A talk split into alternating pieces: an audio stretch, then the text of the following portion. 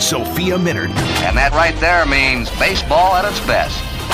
And now, leading off for your Milwaukee Brewers. Bally Sports Wisconsin, Sophia Minnaert. Sophia Minnaert is brought to you by Century Foods. You could win a trip to spring baseball next year in Arizona from Century Foods. Airfare for two, three nights in a hotel, game tickets, and more. Enter today at Century Foods.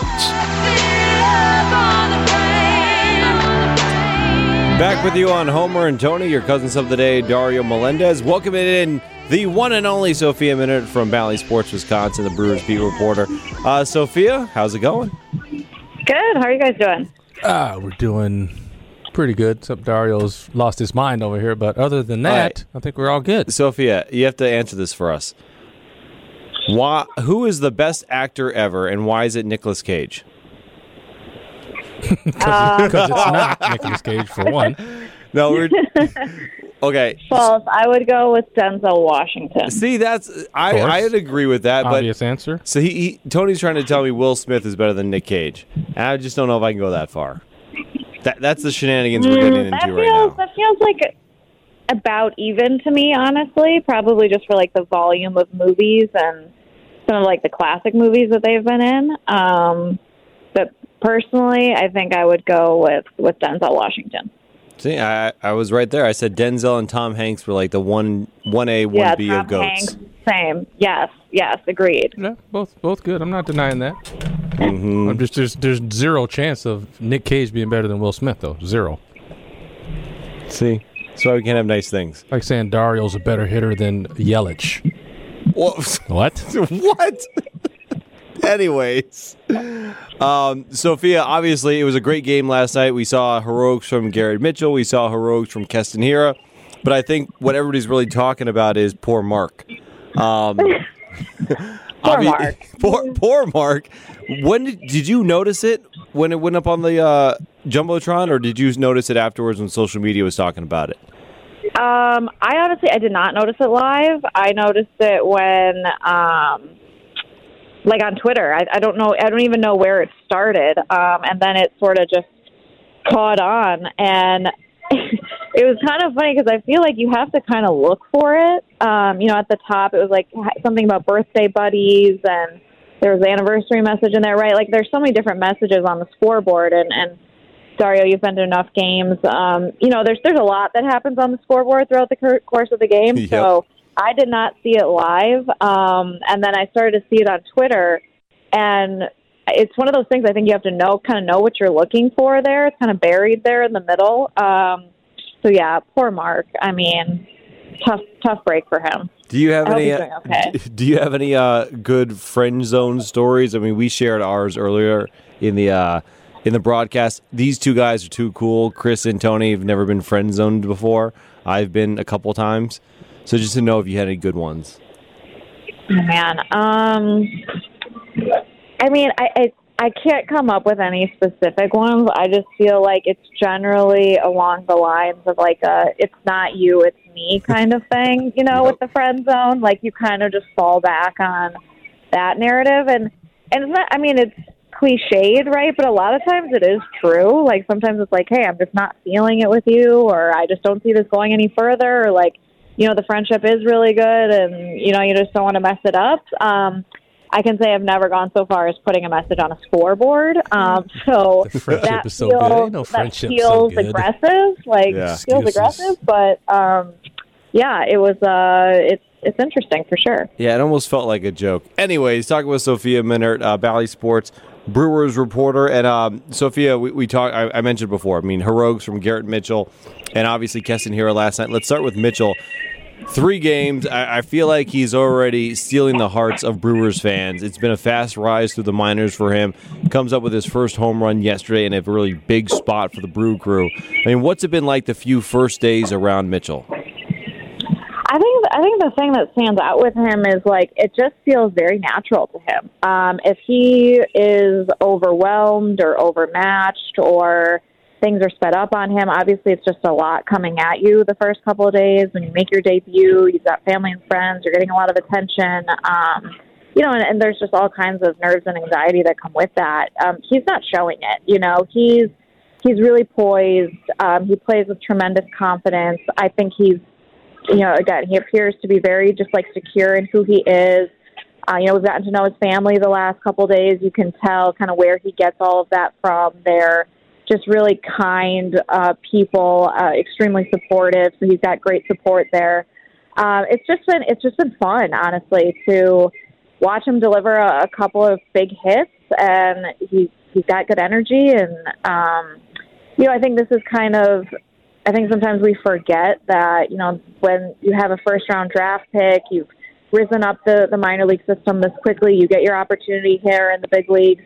Um, this is about as good of a start as you could ask for, right? There's a lot that goes around these guys. There's there's pressure, there's expectations. They obviously want to deliver. Everybody wants to come up and have success and and he's doing it. You know, it's it's a very small sample size. It's just a couple of days, but I think just being able to contribute like this means so much and and it's probably giving him even more confidence. Sophie, you mentioned the energy brings. It seems like the clubhouse and the dugout is really kind of feeding off that energy, even though it's only been a couple days. Have the guys even mentioned that?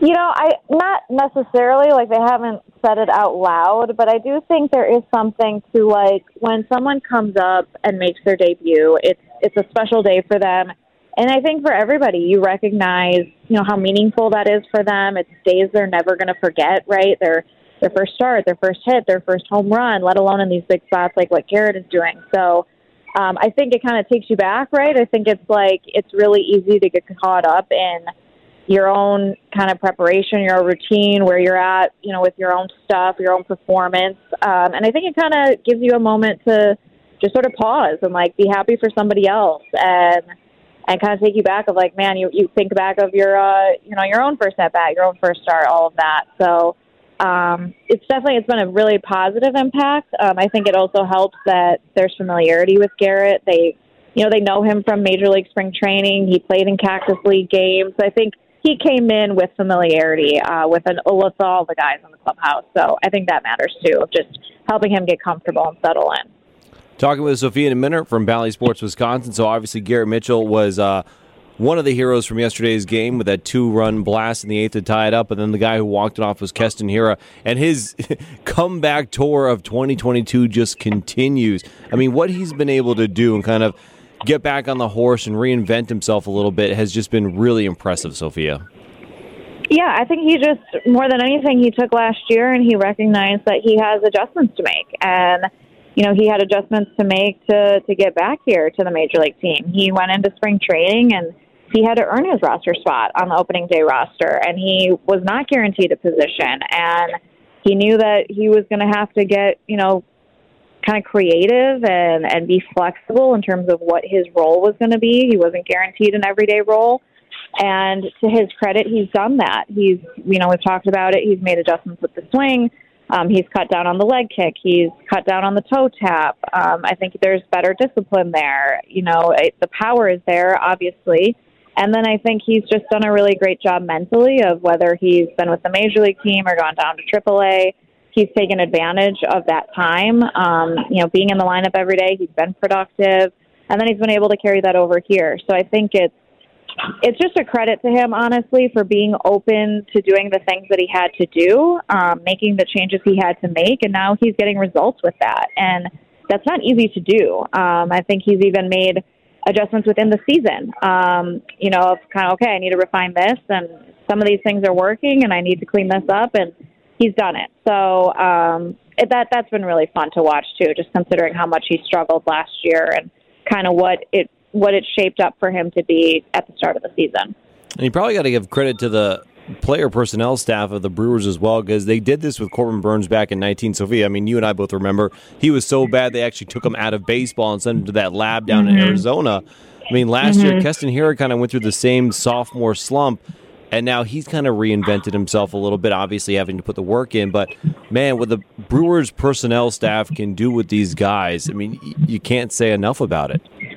Yeah, yeah, and I think we hear that from players. You know, when they come whether they come up through the system, whether they come from outside organizations, is one thing that the Brewers do a great job of is, you know, getting to know the players, offering them feedback of what's working for them, what's not working for them, and then taking what they're good at and making them great at it, right? Like taking what their strengths are and just capitalizing on that and and reinforcing that and like no this is this is who you are and this is how we think that you can be better and this is how we think that you can perform better. And we're going to give you the tools and the information to help you do that.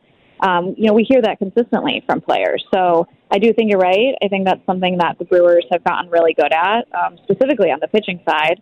Uh, i think you know the hitting side is, is starting to catch up just kind of across the league but um, certainly on the pitching side, you know, I think that's a big reason why they're able to develop, you know, a couple all stars and um, you know just just make make them better um, at the things that they're already doing. Do you think they can help me in life in general, Sophia? I just need some help. I don't know, Tony. That's a that might be an off season project. I, I know. But you are in Arizona enough. Maybe we could take you over to the lab. That's true, get you right? Get over to the lab and just become yeah, a better we need to T. get in Smith. that lab. Mm-hmm. Got to put in work. Uh, Sophia, thanks so much. Really appreciate it, and uh, we'll see you over at the ballpark. All right. Thanks, guys. Have a great one.